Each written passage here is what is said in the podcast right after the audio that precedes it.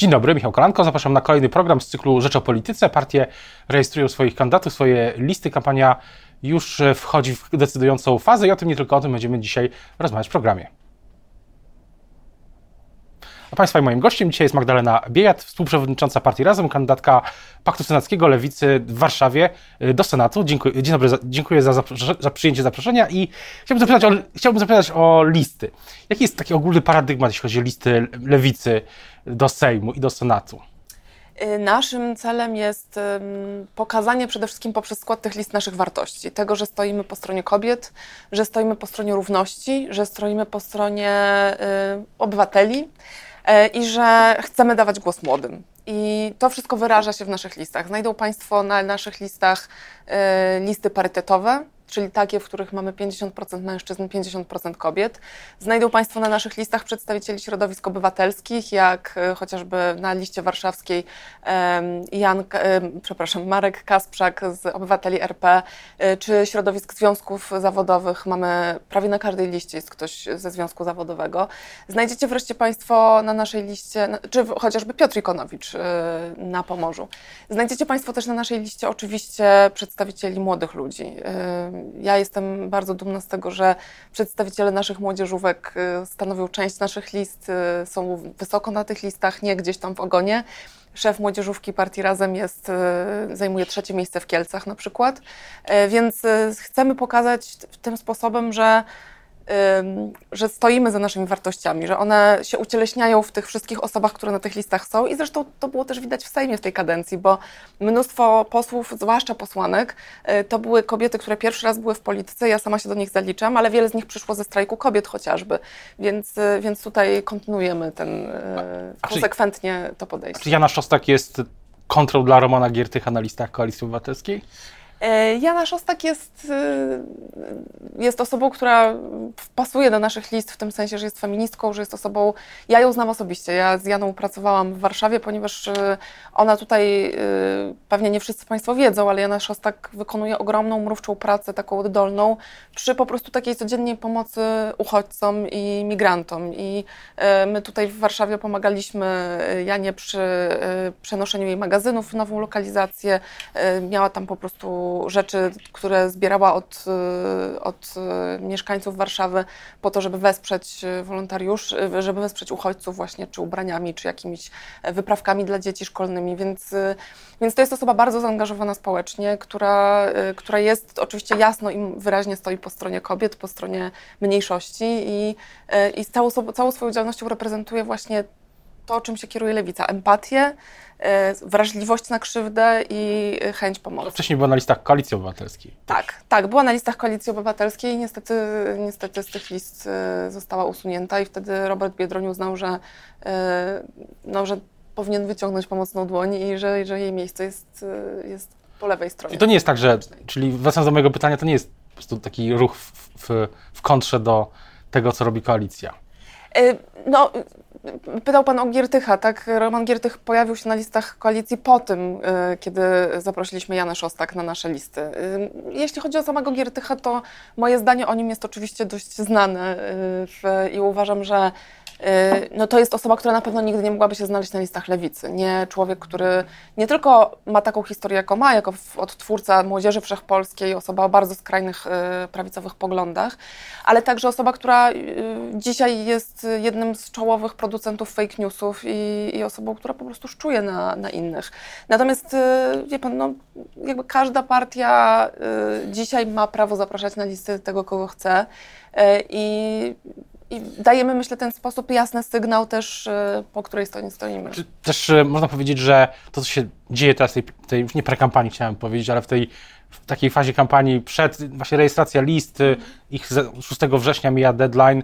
Czy to teraz dla Lewicy to jest taki moment, gdzie może Lewica nabrać wiatru w żagle? Bo wiele osób, jak spojrzymy na media społecznościowe, to wiele osób się, jak to się ładnie mówi, skonsternowało po tym, jak przewodniczący Tusk ogłosił tę decyzję w ubiegłą niedzielę.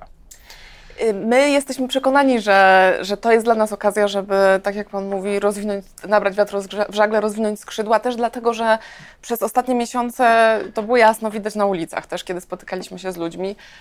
ludzie mieli głowę gdzie indziej, były wakacje, chcieli też odpocząć od tych, no umówmy się, też trudnych emocji, które nam towarzyszą w polityce, bo niestety dzisiaj polityka i mierzenie się z tym życiem politycznym dla zwykłego człowieka oznacza mierzenie się z tym, że politycy nie mówią o naszych problemach, że kiedy słuchamy Prawa i Sprawiedliwości, to zajmuje się rozliczaniem wydumanych problemów i wymyślaniem referendów, a nie zajmuje się tym albo tworzeniem jakichś kolejnych, inscenizowaniem walk w kisielu między swoimi oponentami, a nie zajmuje się tym, że nie radzimy sobie z drożyzną, z tym, że mamy coraz gorszy dostęp do usług publicznych, że szkoły są i ochrona zdrowia są w coraz gorszym stanie.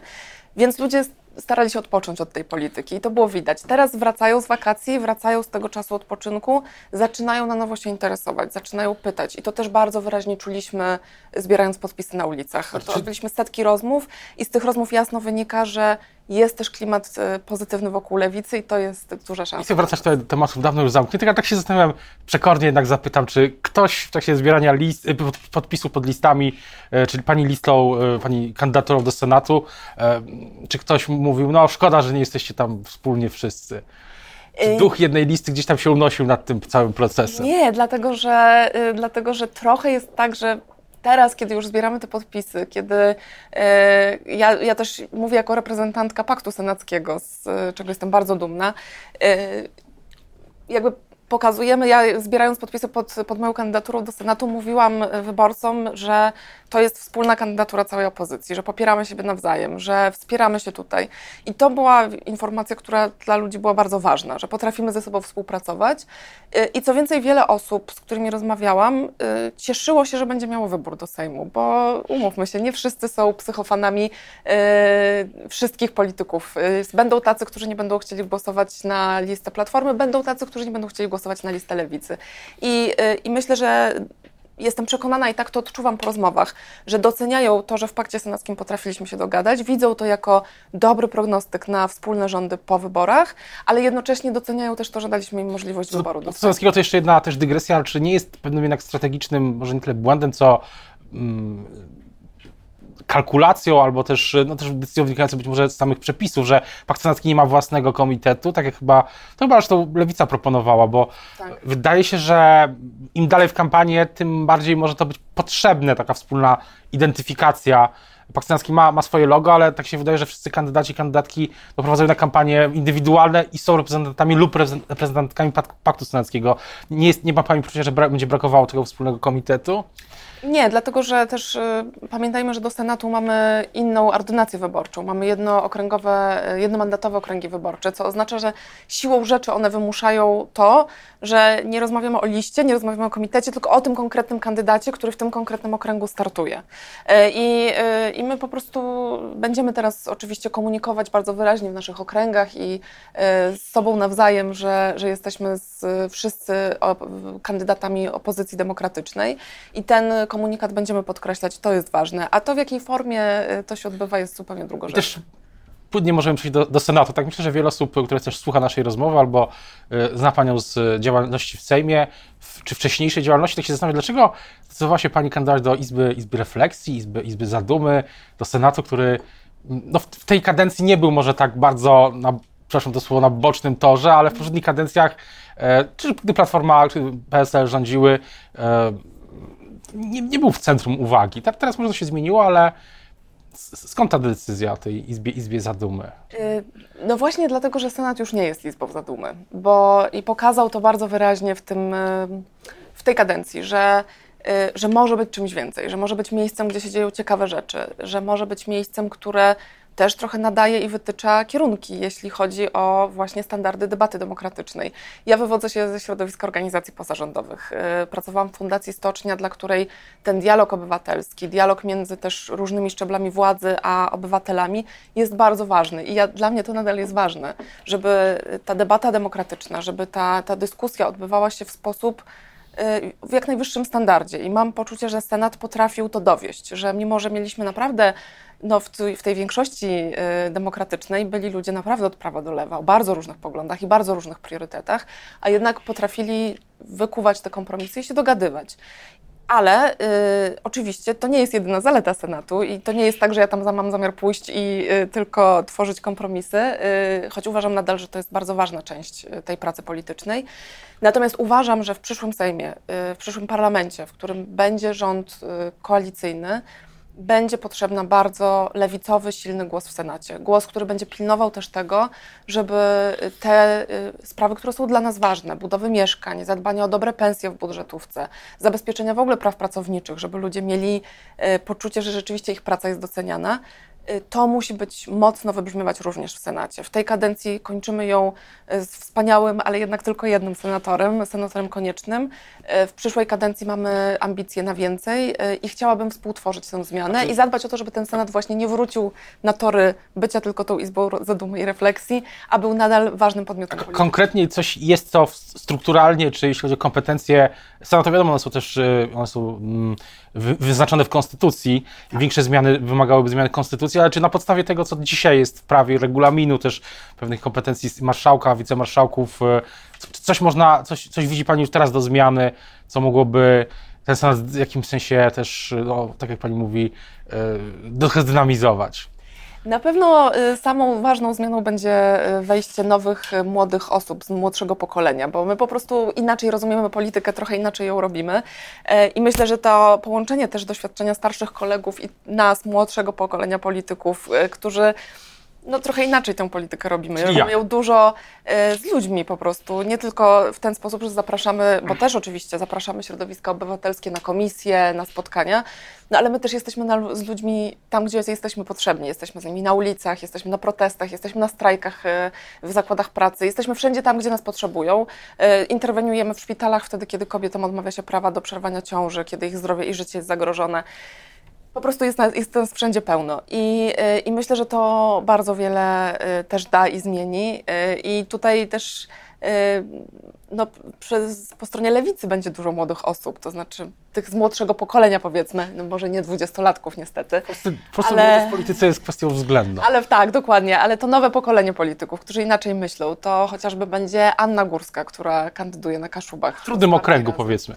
Tak, ale w okręgu, którym absolutnie myślę, że ma szansę go zawojować, bo bardzo polecam przyglądać się jej w kampanii, bo to będzie na pewno świetna kampania. Z Katowic Maciej Kopiec z Nowej Lewicy. To są wszystko, będziemy tym właśnie pokoleniem, które będzie robić nowe rzeczy, ale pamiętajmy też, że w Senacie pojawił się przedstawiciele środowisk obywatelskich z Adamem Bodnarem na czele. To też jest człowiek, który pokazał, że naprawdę tak niewiele zmieniając formalnie, stając na czele Biura Rzecznika Praw Obywatelskich, można zrobić wiele dobrego i wiele nowego, wiele rzeczy odświeżających. Czy postawiłaby Pani taką tezę, że to, że tak teraz ta polityka się też przenosi częściowo nie tylko w tą sferę obywatelską w jakimś sensie tego zaangażowania, ale też sferę social mediów i social media mają coraz większe znaczenie, że to sprawia, że politycy, polityczki prowadzą swoje indywidualne kampanie, czy na listach, czy do Senatu, czy w różnych innych układach, konfiguracjach politycy mogą więcej zrobić, że te centrale partyjne mają mniejsze już takie trzymanie na polityku, przez to, że teraz można mieć swoje media w jakimś sensie społecznościowe i na nich się opierać? Jest taki trend i tak to będzie widoczne w tej kampanii? Może? Ja myślę, że to nie jest kwestia trzymania, tylko to jest kwestia bezpośredniego kontaktu z ludźmi. Oczywiście to zależy też bardzo od medium i moje doświadczenie mediów społecznościowych jest takie, że trudniej o ten taki dobry, pozytywny kontakt na Twitterze, który jednak jest takim medium przysiągniętym, trudnymi emocjami, powiedzmy to delikatnie. Twitter tak działa, że on amplifikuje emocje. Tak, i je bardzo te skrajne emocje, niestety skrajnie negatywne najczęściej wzbudza. Natomiast moim ulubionym medium jest Instagram, na którym kontakt z wyborcami i wyborczyniami w dużej mierze, bo tam jest bardzo dużo kobiet, to jest taki kontakt bezpośredni, to jest taki kontakt, w którym i dostaję informacje zwrotne od nich i mogę im coś opowiedzieć o swoim życiu i o tym, jak to jest być polityczką w Polsce. Mogę opowiedzieć o tym, co jest dla mnie w tej polityce ważne. I to jest ważny element kampanii. Natomiast jeśli chodzi o to, jaka jest kontrola partii nad przekazem, zawsze jest taka sama, niezależnie od medium. Ostatecznie mamy wolny mandat i to, co nas ogranicza, to są nasze przekonania, nasze idee i nasze wartości. I ja się bardzo cieszę, że jestem w takiej formacji, w której te wartości wszyscy podzielamy. Na koniec jeszcze sama kampania wyborcza, bo rozmawialiśmy o listach, rozmawialiśmy też troszeczkę o Koalicji Obywatelskiej, ale jest pytanie, czy to, co się wydarzyło, te dosyć budzące dużo uwagi, że tak się wyrażę, decyzje największej partii opozycyjnej, czyli Platformy dotyczące list, to nie jest tak, że to sprawia, że ta polaryzacja, o której czasami się jeszcze tam mówiło, że za 2 tygodnie przed wyborami Donald Tusk zaapeluje, że do wyborców wszystkich innych partii, że nie ma sensu głosować na tych mniejszych, więc chyba się wszyscy muszą znać, że to nie jest tak, że te decyzje personalne w jakimś sensie już to wykluczą lub uniemożliwią, czy... Ja myślę, że bardziej niż decyzje personalne tej czy innej partii, tę polaryzację wyklucza fakt, że dzisiaj ta walka wyborcza rozgrywa się nie wcale o pierwsze i drugie miejsce, tylko o miejsce trzecie. Bo jest jasne, że ani Prawo i Sprawiedliwość, ani Platforma Obywatelska nie będą w stanie rządzić samodzielnie. A więc decyzja zależy od... Decyzją dzisiaj, przed którą staniemy przy urnach, ogromnym wyzwaniem, przed którym stoimy wszyscy, to jest decyzja, czy pozwolimy wygrać Konfederacji, czy przyłożymy się do wygranej Lewicy. Bo jeśli wygra Konfederacja, to stworzy rząd z Prawem i Sprawiedliwością, o jakim się nam jeszcze nie śniło. Rząd faszystowski, rząd skrajnej prawicy, rząd antykobiecy, antydemokratyczny i antyunijny. Jeśli wygra na tym podium, jako trzecia pojawi się Lewica, to stworzymy dobrze działający, demokratyczny, empatyczny i taki rząd troski i wspólnej sprawy i współpracy. I dzisiaj, kiedy apelujemy do ludzi, żeby szli do wyborów, kiedy apelujemy do nich, żeby głosowali taktycznie, to apelujemy przede wszystkim o to, żeby zastanowili się, kto według nich powinien być na trzecim miejscu i zagłosowali na Lewicę. Ten wynik, o którym czasami mówi się w kuluarach, czasami tak można usłyszeć, jeśli chodzi o Lewicę państwa, mocny dwucyfrowy wynik, 15% jest w zasięgu, mimo tego, że tych emocji będzie więcej na pewno do października. Jest to w zasięgu teraz? To jest nasz cel. W zeszłych wyborach osiągnęliśmy prawie 13%, 12,9%. Startowaliśmy z niższego pułapu, kiedy zaczynała się kampania, niż teraz. Uważamy, że jesteśmy w stanie osiągnąć dobry dwucyfrowy wynik, ale oczywiście wiemy, że nic nie przychodzi samo i jesteśmy gotowi ciężko pracować na niego, żeby przekonywać ludzi, że rzeczywiście mogą nam zaufać, a mamy też czym się chwalić, bo przez tę kadencję osiągnęliśmy bardzo dużo i zrobiliśmy bardzo wiele i wszystkie te rzeczy, które robiliśmy, to są rzeczy, z których ja osobiście jestem bardzo dumna. Powiedziałaby Pani, że ta kampania jest łatwiejsza czy trudniejsza już w tym etapie niż analogicznie w 2019 roku? Bo też oczywiście świat był wtedy inny, też tak. Liderem Platformy wtedy nie był Donald Tusk, liderem Prawa i Sprawiedliwości był wtedy, jak i teraz, prezes Kaczyński, ale świat był inny i Lewica wtedy też budowała swoją koalicję, teraz nie musiała tego robić tak, ale są inne sprawy też strukturalne, też Lewica już jest w Sejmie, więc to się wszystko są plusy, jakby powiedział prezydent Wałęsa, plus dodatnie i plus ujemne. Tak. Więc pytanie, czy dzisiaj, jak Pani prowadzi tą kampanię, koledzy, koleżanki z partii Razem, z Lewicy, to jest łatwiej czy trudniej? Znowu, plusy dodatnie, plus ujemne. Na pewno jest łatwiej w tym sensie, że jako posłowie i posłanki jesteśmy dużo bardziej rozpoznawalni, że teraz, kiedy ludzie nas pytają, no dobrze, ale z czym wy do nas przychodzicie, nie przynosimy tylko naszego programu, który jest świetny, ale przynosimy też konkretne ustawy, które położyliśmy na stole, konkretne działania, konkretne miejsca pracy, które udało się dzięki też naszej pomocy obronić, konkretne działania wspólnie z kobietami.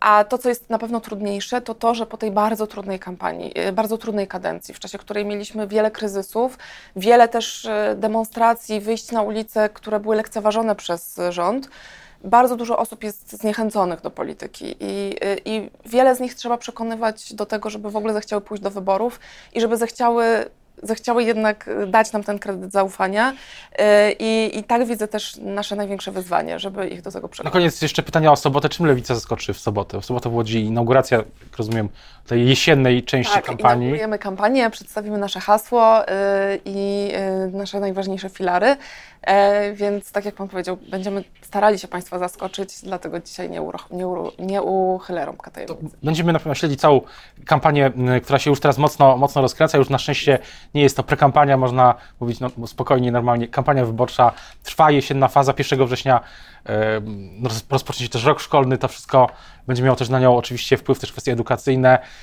I minister Czarnek zresztą co powiedział niedawno, że słuchałem wywiadu z ministrem, że będzie chciał być ministrem edukacji na kolejną kadencję. Tak na koniec, co pani na to? Jeśli PiS wygra, to minister Czarnek zostanie ministrem edukacji. Co pani na to? No myślę, że to nawet jeśli nie mielibyśmy żadnych innych powodów, to jest doskonały powód, żeby naprawdę odsunąć PiS od władzy, bo minister Czarnek, a naprawdę było to wyzwanie, pobił na głowę wszystkich najgorszych ministrów edukacji z ministrem Giertychem na czele.